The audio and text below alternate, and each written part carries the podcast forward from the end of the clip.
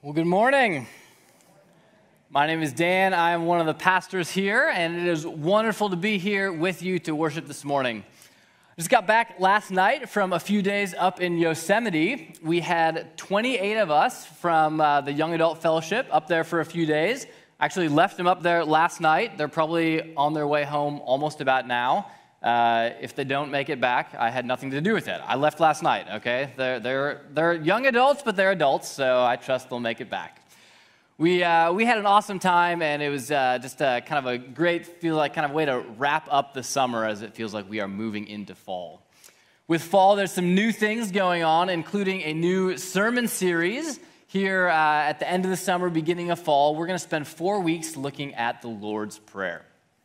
Before we do that, though, I want to ask you to think about somebody in your life that you admire, somebody that, that you look up to, somebody that you feel like has something to teach you. This could be a mentor, it could be a, a discipler, it could be a, a teacher or a supervisor or a parent. If you could ask this person to teach you one thing, what would you ask them?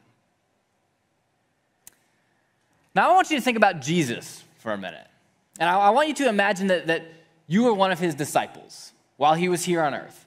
And you've spent uh, the last few years watching him, living life with him, eating meals with him, listening to his teaching, seeing, seeing his miracles, just, just watching the way that he does life. If that was you, and you could ask Jesus to teach you something, what would you ask him to teach you? For some of us, maybe, maybe we think we would ask Jesus to teach us how to be a leader. And, and that would be a, a great request. There's, uh, Jesus was an incredible leader, and there's been leadership models that have been built around the leadership style of Jesus. We would do well to learn from Jesus how to be a leader. Or, or maybe you would ask him how to care well for people. As we, as we look at the life of Jesus and the ministry of Jesus, we see that he's, he's full of compassion, that he, he has this ability to, to discern what it is that people really need and to meet them where we are. Maybe we would say, Jesus, teach us to care well for people. I think if, if I was to ask that question to Jesus, I might say, Jesus, would you teach me how to teach? Right? Jesus is he's an incredible teacher. The Sermon on the Mount, uh, the Upper Room Discourse, the parables, he, he just shows himself over and over again to be an incredible teacher. I would love to learn how to teach from Jesus. But the disciples, as, as they've spent time with Jesus and they come to him looking for him to teach them something, what, what they ask Jesus is they say, Lord, teach us to pray. See, they, they, they have spent uh, years watching Jesus, looking at the way he does life, and, and the thing that stands out to him is his prayer life. It's his, his connection to God, his, his relationship with God, his, his communication with God. And so the disciples, they, they see this in Jesus and they say, I want that. Jesus, would you teach us to pray? In response to that question in Luke 11, Jesus gives the Lord's Prayer. And we're going to spend four weeks looking at the Lord's Prayer. This famous prayer has been, been prayed millions of times, uh, billions of times perhaps, by, by millions of people for years and years 2,000 years. We're going to spend just four weeks, we could spend a lot longer, but we're going to spend four weeks looking at these words. And as we do, we're going to ask Jesus the same question that his disciples asked Jesus, teach us to pray my hope for us is that, that we could grow as a community in our life of prayer. The, the Lord's Prayer is actually found in two different places. It shows up in Luke 11, which is where Jesus' disciples ask him to teach us to pray. It also shows up in Matthew chapter 6. Matthew 6 is it's a little bit longer version. They're very similar, almost identical. Matthew's is a little bit longer and it's kind of the traditional wording that's used for the Lord's Prayer. So that's where we're going to spend our time. Before we jump in, though, I, I want to offer a word of caution to us as we get started. A, a word of caution to us as PBC. You see, I think there's a temptation that we face, and, and perhaps that, that most believers face when it comes to thinking about prayer. And that's that, that we come to Jesus, and, and the first question we might ask is Jesus, teach us how to pray. But the disciples ask, Jesus, teach us to pray. See, we, we, could, we could spend our, our entire lives devoted to, to, to answering the question, how do we pray? To trying to learn how to pray. But if we don't first learn to pray, it's all for nothing, right? Here at PBC, if we put on a, a lecture on theology, a question of some kind, we might fill a room with 100 people on a Sunday night. If we ask you to, to give up a weekend and go to Mission Springs for the fall retreat, we'll pack out the place. If we hold a prayer meeting, we'll get five people. And I, I don't say that to, to, to condemn us, I just say that to say maybe we need to learn to pray. Maybe we as a community need to learn to pray. And we're going to think about how to pray. Jesus does teach his disciples, he does teach us how to pray. But my challenge for us as a community over the next four weeks is that we would first learn to pray. So for the next month, for the next four weeks, just think about, think about devoting yourself to prayer. What would it look like to, do, to, to just pray for the next month, to give yourself to prayer for the next month? A great place to start is with the Lord's Prayer, praying the Lord's Prayer. Every day for the last year or so, I have prayed this prayer. And it, has been, uh, it's been transformative. This is a powerful prayer. These are powerful words. We're going to see that. These words have, have the ability to shape the way that we, we think about God, the way that we think about life, the way that we relate to God. These are incredibly powerful words. And so I want to challenge you every day for the next four weeks pray the Lord's Prayer. And we're going to do that each week together here on Sunday. So if, if you could stand with me, let's go ahead and, and pray this prayer. Uh, the words will be on the screen, so you can follow along there. Uh, or if you know the words, you can close your eyes and let's, let's pray together. Let's pray the Lord's Prayer. Our Father, who art in heaven, hallowed be thy name. Thy kingdom come, thy will be done, on earth as it is in heaven. Give us this day our daily bread, and forgive us our trespasses, as we forgive those who trespass against us. And lead us not into temptation, but deliver us from evil. For thine is the kingdom, the power, and the glory forever and ever. Amen. You be seated. All right, so we are, like I said, going to be looking at Matthew's version of this prayer. It comes in Matthew chapter 6. It's in the middle of the Sermon on the Mount, and Jesus starts talking about prayer uh, a few verses before he actually gives us the Lord's Prayer. So I want to pick up there in Matthew 6, verse 5. Let's look at what we see there.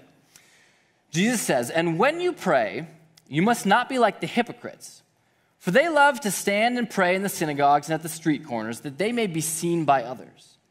Truly, I say to you, they have received their reward. But when you pray, go into your room and shut the door and pray to your Father who is in secret. And your Father who sees in secret will reward you. So, as Jesus starts off here talking about prayer, before he, he sort of tells us what prayer is and how to pray, first he wants to tell us what prayer is not. And he does this by identifying this group of people that he calls the hypocrites. Now, ironically, uh, we know this group of people to be the religious leaders. These are the Pharisees and the Sadducees, the scribes, the teachers of the law. These are the people that should have known how to pray, uh, but in fact, they don't.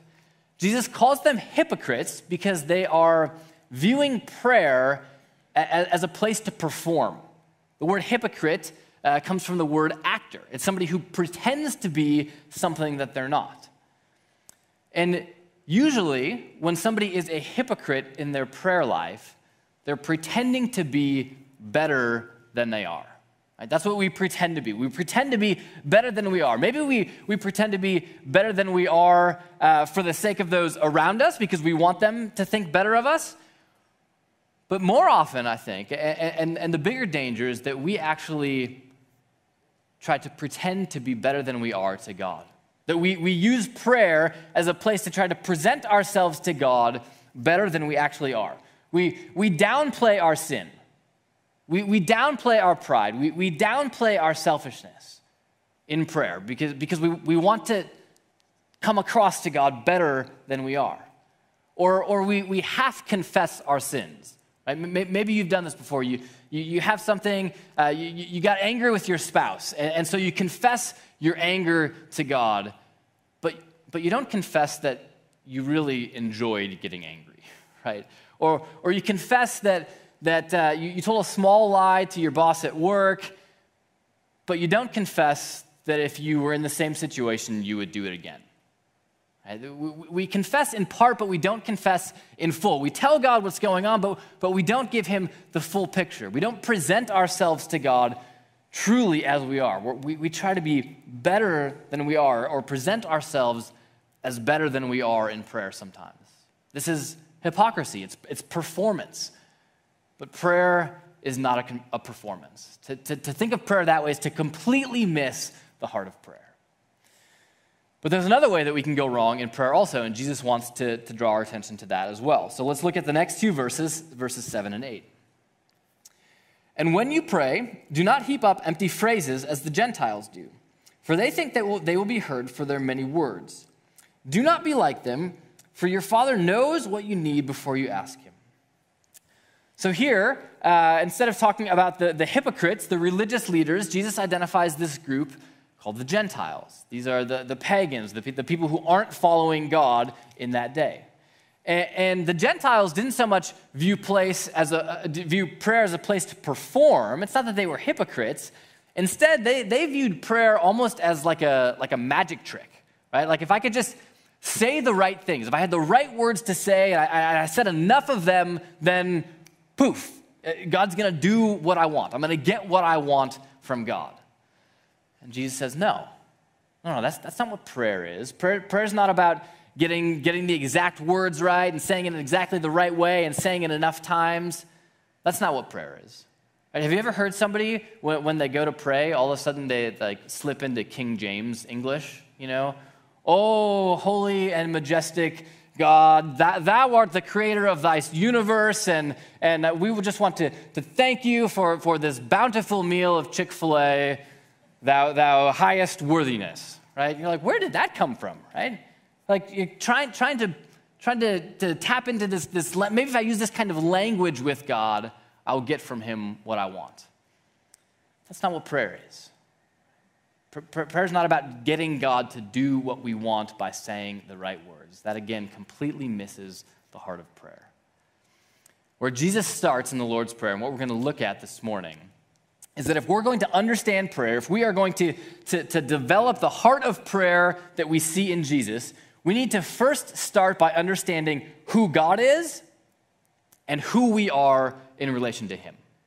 That's where Jesus starts, and so that's what we're to that's where we're going to start as we look at this prayer together. So the prayer begins in verse 9. Uh, Jesus says, Don't pray like that. Instead, I want you to pray like this. And then the first phrase, the way that Jesus starts the prayer, is by talking to God, addressing God. He says, Our Father in heaven. Our Father in heaven. There's so much here. These four short words, our Father in heaven. So much here. Let, us think about those first two words for just a minute. Our Father. Jesus starts by addressing God as Father. Note that he's, he's talking to God, he's, a, he's addressing God. Right? This, is, this is prayer at its most fundamental. Prayer is talking to God. It's not, it's not talking to ourselves, Right? It's not just kind of throwing up some words into the, to the universe. It's not trying to, trying to empty our minds. Uh, the prayer, Christian prayer, is very different than the kind of secular New Age conception of prayer in our culture. Prayer is, is talking to God, right? That's what Jesus is doing here. And he begins and he says, Our Father. Our Father. Now, this would have been fairly uh, jarring to hear Jesus say this. It was, a, it was a little bit unconventional to address God in this way. The, the other philosophers and religious leaders of the day outside of Judaism, they certainly didn't think of God as a father. God was uh, maybe, maybe a far off cosmic being. Uh, maybe God was uh, kind of a, a petty deity that, that needed to be appeased, but God was not a father. In the Old Testament, we see uh, God called the, the father of Israel. This is certainly an idea that's present in the Old Testament. But to address God as Father in, in personal prayer was something that, as far as we can tell, the Jews of Jesus' day were not doing. And so Jesus begins and he says, Our Father. The word that he says in Greek is pater, but most likely Jesus is speaking Aramaic and he would have used the word Abba. Abba. This is a, it's a relational word. It's, a, it's an intimate word, an informal word. Maybe the best that we could do in English is something like daddy, right? Something that, that a little child says to their father. It's personal, it's intimate, it's relational. This is the kind of relationship that Jesus had with his father. As we look at the prayer life of Jesus, this is the way that Jesus refers to God in this personal, intimate, relational kind of way. And when Jesus says, our Father, pray like this Our Father, He's inviting us into that relationship. Right? He's saying that this also is the kind of relationship that God has with us that of, of a father and their child. It's intimate, it's personal, it's deep. This is uh, fundamental to our relationship with God. This is fundamental to our prayer life as well. We call God Father. Earlier this spring, uh, a few people from YAF put together a 5K, 10K run. Uh, and so I, uh, I thought it would be, be fun to, to do this with them. And I, I also thought it would be fun to take Peyton, my four year old son, and, and, to have him bike this with me, to bike the 10K. And so we started training. Uh, we started training for this. And, you know, we started at, at one or two miles, and we worked up to five miles before the day of the race. And then now 10K is six miles, 6.2 miles. So we go out, and, and the training, I would say, the training was full of mixed results, okay? It was full of a lot of, come on, buddy, you can do it. Just a little bit further. We're almost there. Don't worry, you, you've got this, right? I learned something very important about Peyton on that day. He inherited my competitive gene. because at the beginning of the race, we start off, he's on a bike, we're all running, and uh, the whistle blows to start, and he just takes off. I mean, he is gone. I'm sprinting after him. He slows. I'm like, you got to slow down because I can't keep up with you like this for six miles. So we kind of find our pace, and, and, a, and a few people pass us. Um, and, and, every time somebody passes us, he like, like takes off again, right, to get back into first. There was uh, one person, John Stallings, who was kind of with us the whole way. Basically, John, John would get ahead a little bit, and as soon as Peyton saw him pass, he, would take off again and shoot, and I'm sprinting after him. Slow down, slow down. We go, and, we're about a, a mile from the end, and we put a little bit of space between ourselves and John, and there's a water station that uh, people had set up a, a, a mile out. So I, I, say to Peyton, you know, do you want to you wanna stop for some water? He says, yeah, sure. So we slow down, we stop for some water, I grab him a bottle, and John runs past. Peyton looks at him, takes off, right? No, no time for water. I'm sprinting after him again. We, we get in front of John, and once I can see the finish line, I, I tell him, okay, buddy, you, you can just go for it. And he takes off and he finishes first place in this race on a bike, but in first place, okay?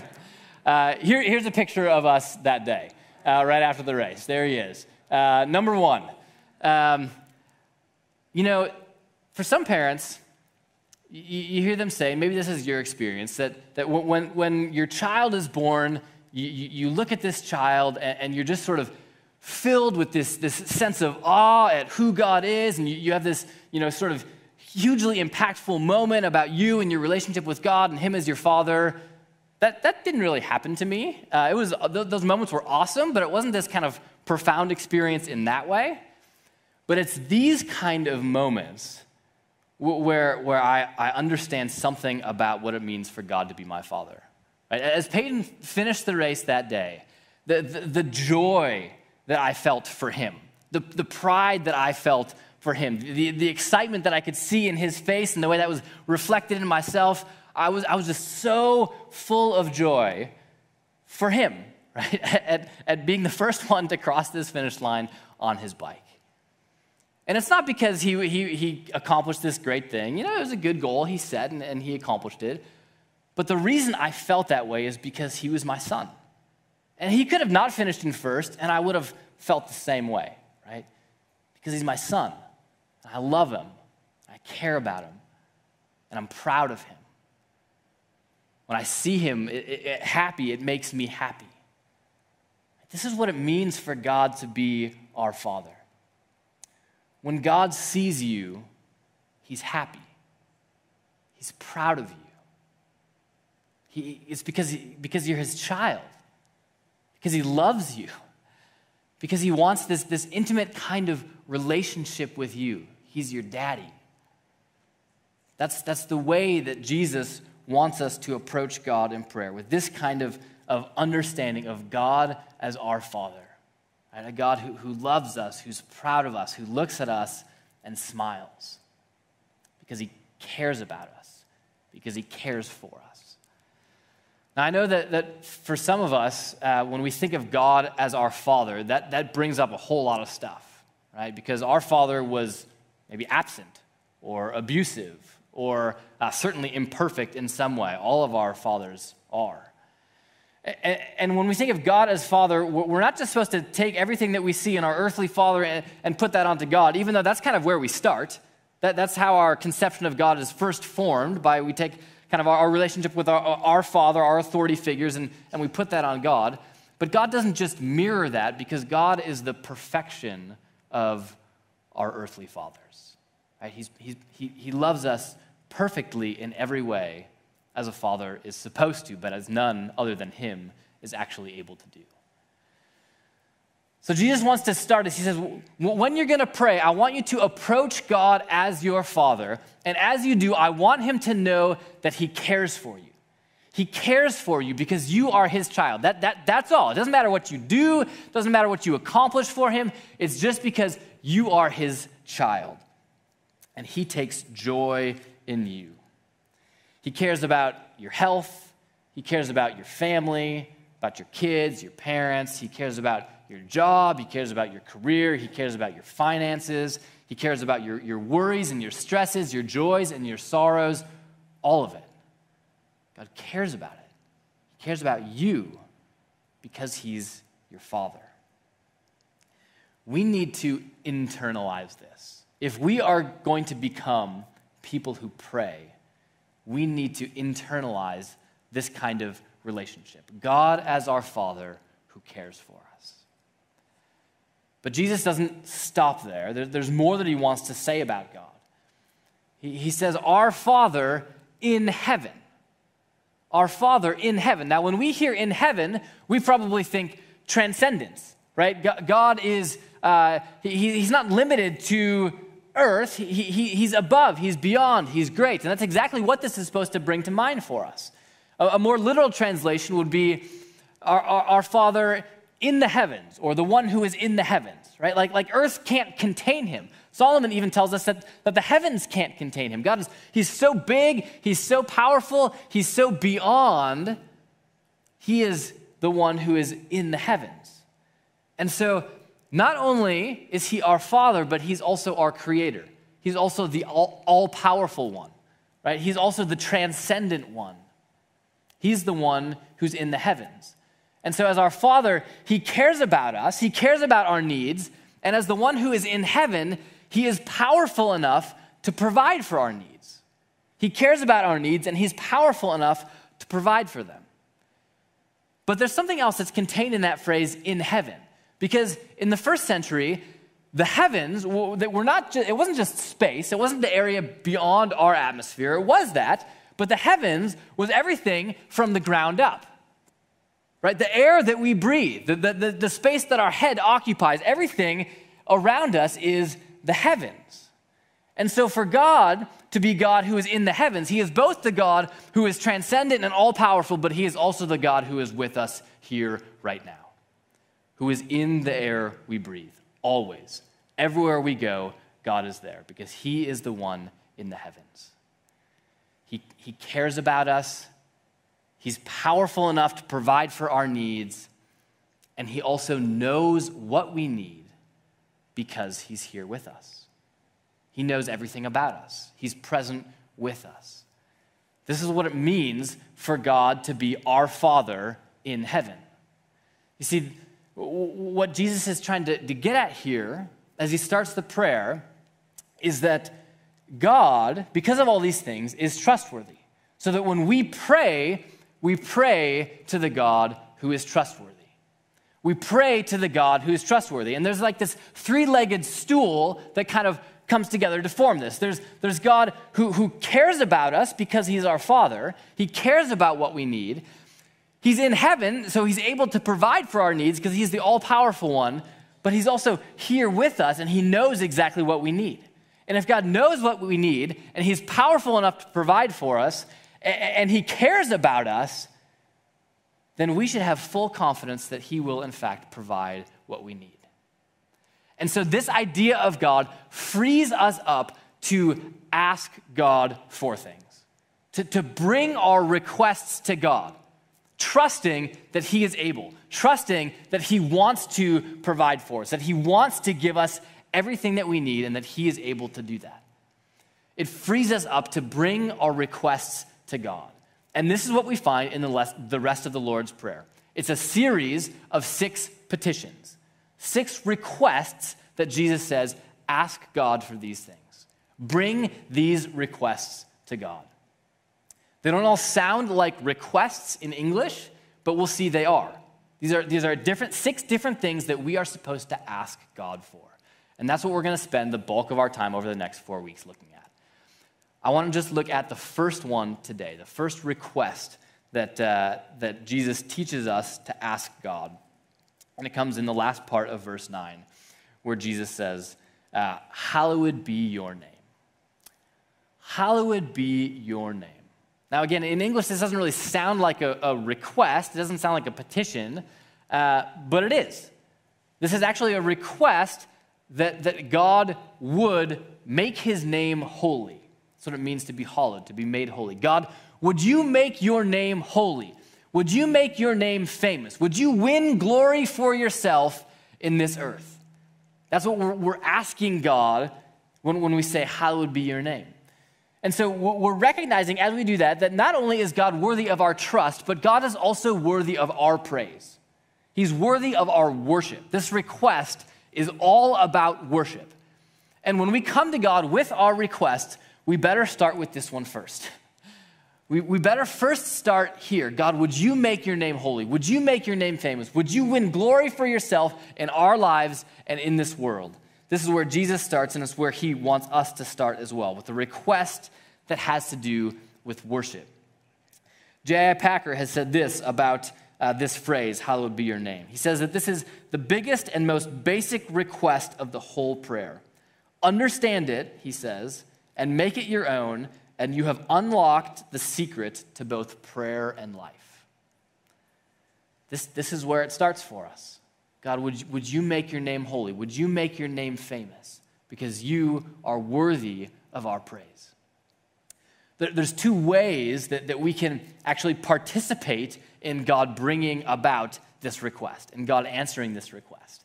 One is to declare his greatness to the world, it's to, to tell people about Jesus and his love. This, this is evangelism, this is missions, this is sharing our faith but, but by declaring the greatness of God to people who do not yet worship him. John Piper has said that, that uh, missions exist because worship does not. There would be no need for missions or evangelism if the world was, as it's meant to be, full of people who are worshiping God. But the world is not full of people who are worshiping God. The world is full of some people who are worshiping God and others who are worshiping themselves or others who are worshiping their family, or worshiping their, their job, or worshiping their status. And Jesus is saying, we have an opportunity to declare the greatness of God so that people who are worshiping something else, some kind of false God, might come to worship the one true God. That's one way that we can be a part of the answer to this request. The other way, the other opportunity that we have to be a part of the answer to this request, God, would you make your name holy, is by entering into worship ourselves. Declaring the greatness of God. God, you are worthy of our worship. You are worthy of our praise. You are magnificent. You are all powerful. You are the God who's here with us, who knows us. You are the God who created all that we see, right? Who created that majestic Yosemite Valley, who created the oceans, who created the mountains, who, who sustains us and gives us each breath that we breathe. The God who sent his son Jesus to die for us on that cross, to forgive our sins, who invites us into a life giving relationship with him. God, you are great. You are great. So we're gonna we're gonna take some time this morning to do that. You know, that's why we gather here is for worship. That's the reason we come here on Sundays to worship. If you, if you show up here to hear a sermon, you're coming for the wrong reason. If you show up here to, to see some friends, you're coming for the wrong reason. The reason that we come here is to worship. It's to declare God's greatness, to pour out our praise to Him.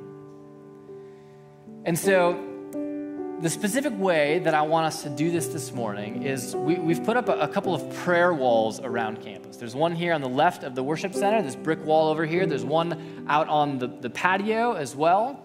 And, and we, we want to fill this wall, these walls, with our prayers to God throughout this series. And this morning, we want to start by, by declaring our praise to God, declaring His worth on this wall. And so, what I want to invite you to do after I'm done praying in a moment is uh, when you're ready, come forward. There's some, some pens up here, and, and by the one in the back, if you're online, you can do this in the chat. And just complete the sentence God, you are. And then fill in the blank with your word of praise. God, you are holy. God, you are majestic. God, you are great whatever's on your heart, just pour out your praise to God on this wall. This is, this is an act of praise. This is actually being a part of the answer to the prayer God, would you make your name holy? Hallowed be your name. So I'm going to pray and then invite you when you're ready. The music's going to be going. The band will come up in a few minutes and lead us in another song. But, but in the few moments after I'm done praying, just come forward and, and grab a pen and write your praise to God on the wall. God, you are so good. God, we thank you that we have the opportunity to be here and worship you. We thank you that you are our Father in the heavens, that you view us as your children, that you smile when you see us, that you are proud of us. God, we want to know you more. We want to go deeper with you because you are the God who is worthy. You are worthy of all of our praise. You are worthy uh, uh, of all of our, our sacrifice. You are worthy of our everything that we have to give you, Lord. And so this morning, we just offer ourselves to you and we offer our praise to you. Thank you that you're here with us, God. We give ourselves and our praise to you.